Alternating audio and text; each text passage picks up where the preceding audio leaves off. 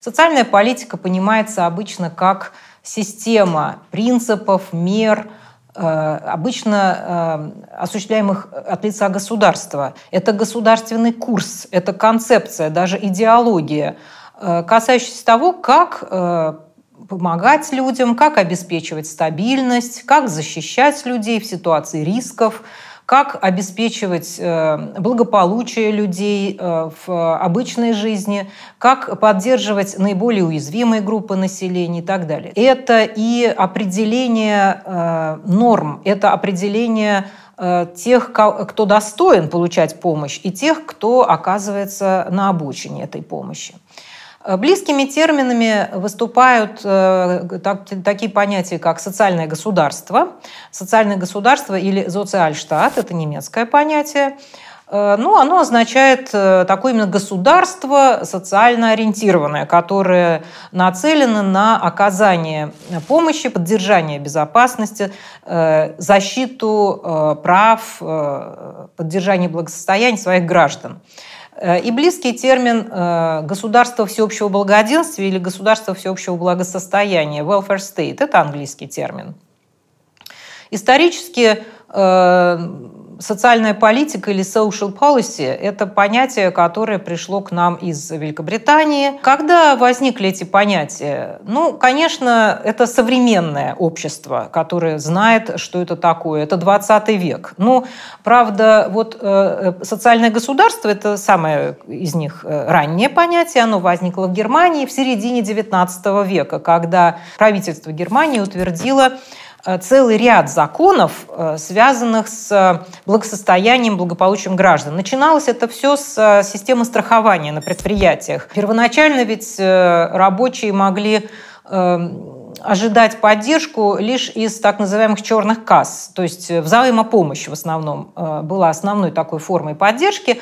И вот когда уже работодатель сам начинает нести ответственность, а вслед за ним и государство, тогда и начинается, собственно, история такой вот социальной политики от лица государства.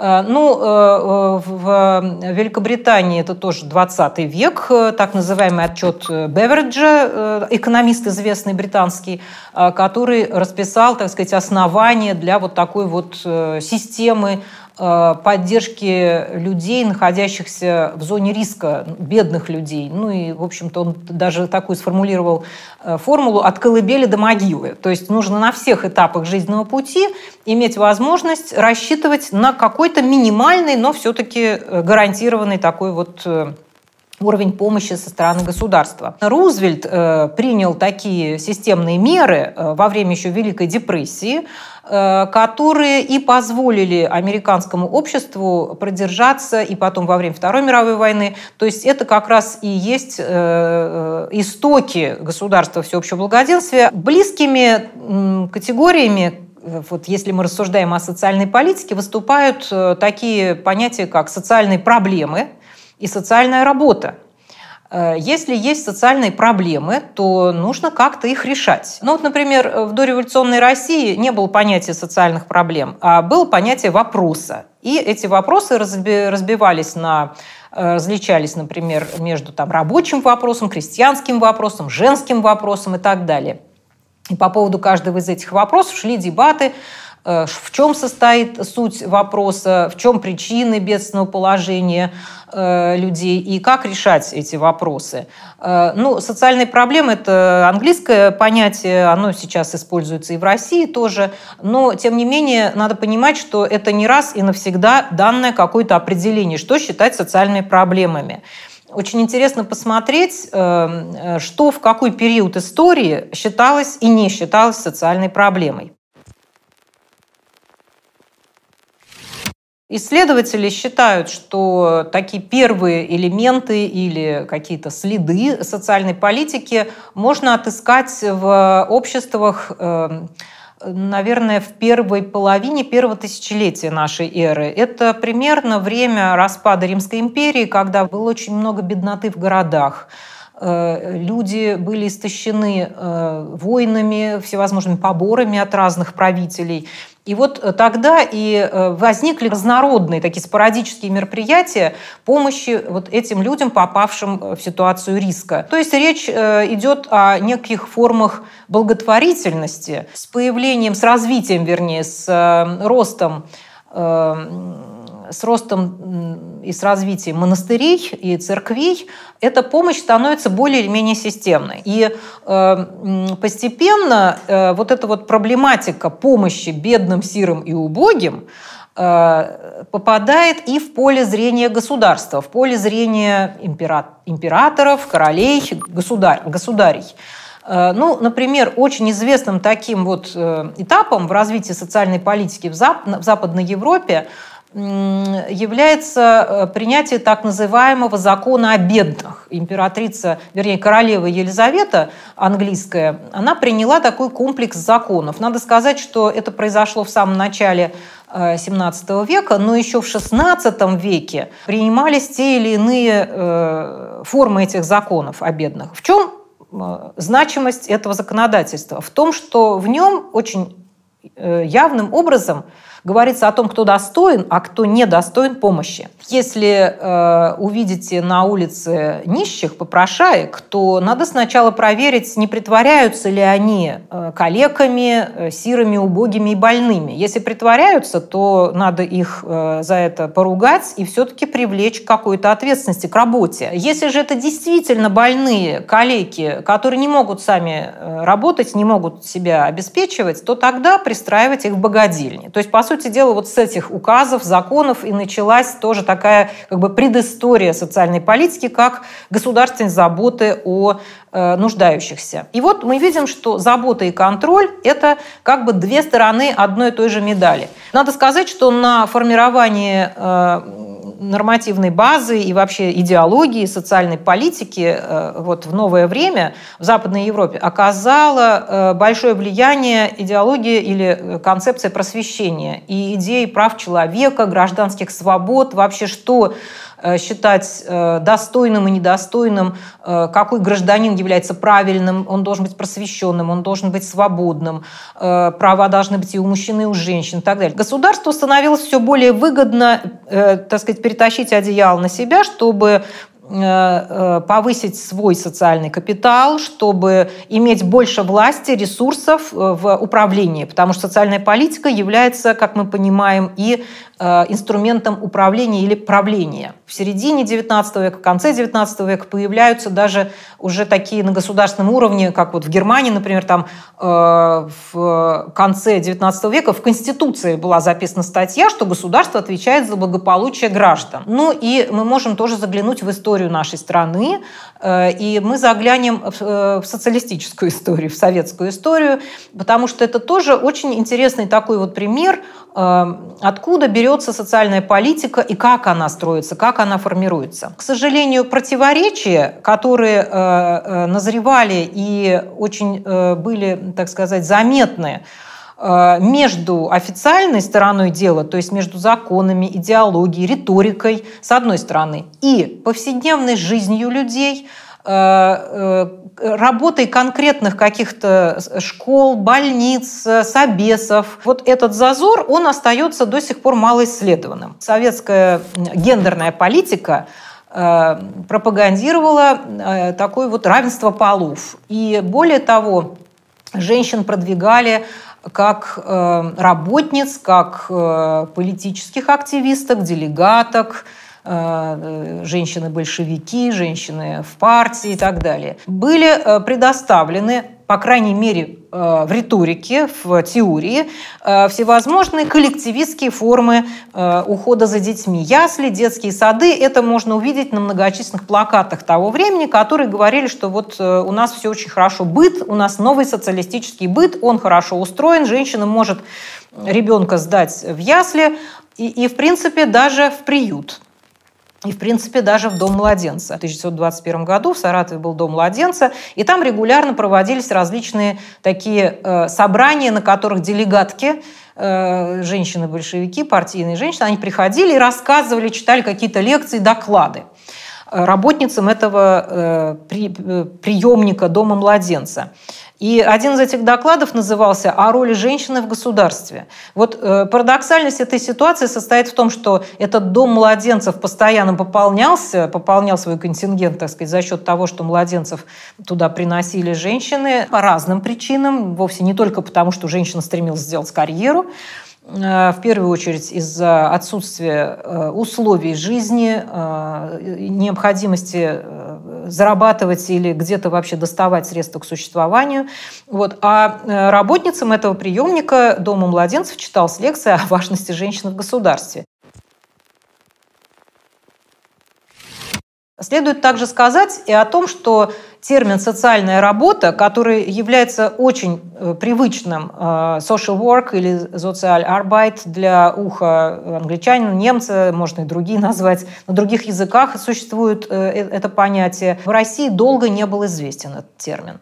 Появился впервые вот этот конструкт, это понятие «социальный работник» в конце 80-х годов, когда, вот, может быть, кто-то помнит из вас, что в магазинах э, были очереди, был еще дефицит э, всяких продуктов питания. И вот когда э, нужно было идти в магазин и стоять там в очереди за какими-то продуктами, то появлялись такие люди, у них был, была карточка, социальный работник, и они могли подойти сразу к кассе и приобрести эти товары, потому что они приобретали их для своих подопечных, а именно это были пожилые и инвалиды. И тогда были созданы так называемые дома Э, центры милосердия, где как раз вот оказывались такие простые услуги. Э, можно было, например, попросить, чтобы э, помогли с уборкой дома, с покупкой вот этих продуктов питания, с оплатой счетов за квартиру и так далее. Может быть, на почту сходить, получить пенсию. Вот эти первые социальные работники этим занимались. А уж в начале 90-х, в 1991 конкретно, уже были открыты первые факультеты в вузах, где обучались э, специалисты по социальной работе, и были открыты э, так называемые центры социального обслуживания населения. И э, в 1994 году уже были открыты первые центры социальной реабилитации детей-инвалидов. С одной стороны, государство вносит большой вклад в создание такого престижного образа этой профессии, например, учредив День социального работника или даже конкурс на лучшего социального работника. Есть некоторые фильмы, есть э, Э, специальные выпуски газет и журналов, посвященные этой профессии. Э, но это все, так сказать, вот из области репрезентаций. А на деле действительно мало кто из опрошенных нами специалистов по социальной работе хотел бы, чтобы их дети пошли бы работать по этой профессии. Ну и так вот просто в опросах населения тоже видно, что данная профессия не считается престижной.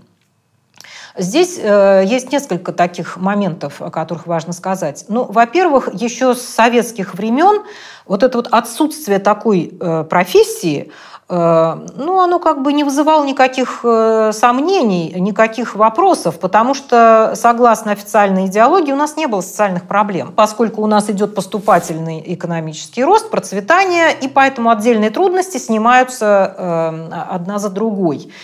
Э, кроме того, большой акцент на общественности, большая роль общественной работы, или еще такой был термин «общественно полезный труд», тоже внесли свой вклад в формирование образа социальной работы как какой-то общественной работы. То есть вот э, типа волонтерства, добровольчества или работы фактически за копейки, но очень полезной для общества. По контрасту с этим по контрасту с этим, если мы посмотрим на историю социальной работы в западных странах, то мы увидим более чем столетнюю историю профессии. Потому что еще в конце XIX века э, в Великобритании, в Америке, э, в других странах Европы, в Скандинавии были открыты первые факультеты. Они назывались школы. Но это были факультеты или отделения при высших учебных заведениях.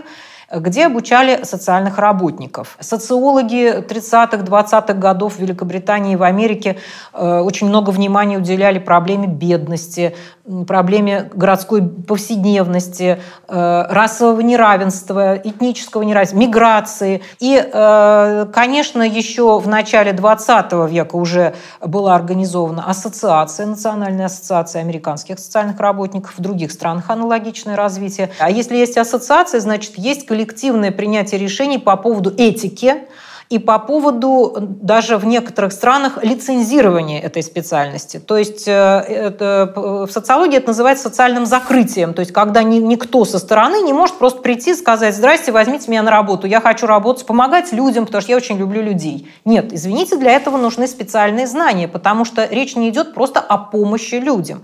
Речь идет о том, что в каждой конкретной э, ситуации, или как это называется на языке социальной работы, случай, Э, нужно разобраться в целом комплексе э, причин данной проблемы.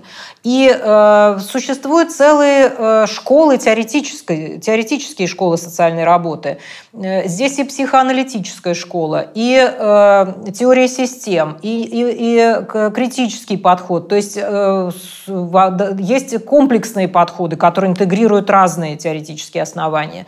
И, конечно, Все это, э, когда человек на университетской скамье еще осваивает и имеет хорошую практику под руководством э, опытного образованного супервайзера, э, влияет на то, что проблема конкретного клиента не рассматривается только как вопрос денежной помощи или какой-то материальной помощи. Хотя такие проблемы тоже бывают. И э, возникает такой вопрос, а можно ли говорить о социальной политике вне разговора о государстве? Возьмем какое-нибудь крупное предприятие, корпорацию, крупную фирму, который э, считает нужным и возможным тратить ресурсы на социальную поддержку своих работников и членов их семей. В зависимости от богатства этой фирмы можно себе представить, что это там и бассейн может быть, и какие-то проездные бесплатные, или какие-то специальные программы, связанные с отдыхом работников и так далее и тому подобное. Э, э, более того, в советское время э, большая часть социальной политики и производилась через предприятия. Есть даже такой термин, по-английски он звучит enterprise welfare. То есть благосостояние человека, благополучие зависит от работы, от того, куда человек прикреплен. А. Трудовой книжкой. Трудовые книжки появились накануне Второй мировой войны. И э, Б прикреплен э, человек вот этой вот сетью социальной поддержки. Хочешь иметь хороший доступ к поликлинике, к детскому саду, работай на этом предприятии. А если ты будешь часто менять места работы, тебя за это не похвалят, а еще и лишат каких-то э, так сказать, благ. Но это было так, в общем-то, до конца, до середины 50-х. Потом вот эта вот мобильность упростилась, работники уже могли менять место работы, Э, и не терять при этом не рисковать потерять э, социальную защищенность, но тем не менее все равно вот львиная доля социальной политики э, э, проводилась через предприятия. То есть, конечно, государство это контролировало, но делало это, делали это заводы и фабрики. У нас в стране этот этап задержался до 2000-х годов, до 90-х годов, может быть, даже начать с 90-х годов, когда началась быстрая либерализация всего. Сейчас, вот можно сказать еще такое вот э, новое событие произошло в январе 2015 года, вступил в силу 442 федеральный закон э, об основах социального обслуживания. И в нем черным по белому говорится, что необходимо признать негосударственных акторов, участников вот этого рынка социальных услуг. Э, они называются теперь провайдеры, то есть они предоставляют эти социальные услуги наряду с государственными. Кто относится к негосударственным? Это НКО, некоммерческие организации, и коммерческие организации. Пока, э, по грубым подсчетам, не более 10% социальных услуг оказывается не государственными провайдерами. Э, много причин для этого есть. Пока у нас, так сказать, монополия государства не нарушена в этой области. Само государство говорит, что оно в этом не заинтересовано. Государство хочет э, так сказать, отдать, разделить, по крайней мере, ответственность. Но вот пока ситуация такая, что Э, медленно это все развивается. Но, в общем-то, от региона к региону ситуация отлич... различается. Те регионы, которые рапортуют о практически там, ну, чуть ли не стопроцентном переходе на негосударственные рельсы, э, при ближайшем рассмотрении оказывается, что они искусственным образом просто перевели все свои муниципальные э, учреждения в так называемые автономные учреждения и таки, или даже в коммерческую сферу их вывели. То есть то, что называлось раньше государственный центр, например, дом престарелых, теперь является автономным учреждением. И формально он не приписан к государственной сфере. И у него более гибкая там схема э, управления, финансирования. В Уфе э, они взяли и перевели очень много таких вот государственных муниципальных учреждений в э, как бы некоммерческие, в автономные. Можно еще в Перми, э, в Перми привести пример. У них некоторые тоже государственные муниципальные учреждения стали теперь коммерческими. А вот э, таким примером э, региона, где есть э, действительно НКО, которые получили вот э, такие государственные деньги, потому что ведь речь идет о том, что такая организация некоммерческая может войти в специальный реестр провайдеров, поставщиков социальных услуг и получить государственные деньги. Э, это все связано с большими сложностями. Но такие организации есть, например, э, вы удивитесь, конечно, но это Санкт-Петербург. Ну, я хочу сказать, что тут ничего удивительного нет. Петрозаводск, Карелия тоже дают интересные примеры. Но даже там это примерно 8-10%. То есть это совсем немного. Но это какой-то старт, это начало.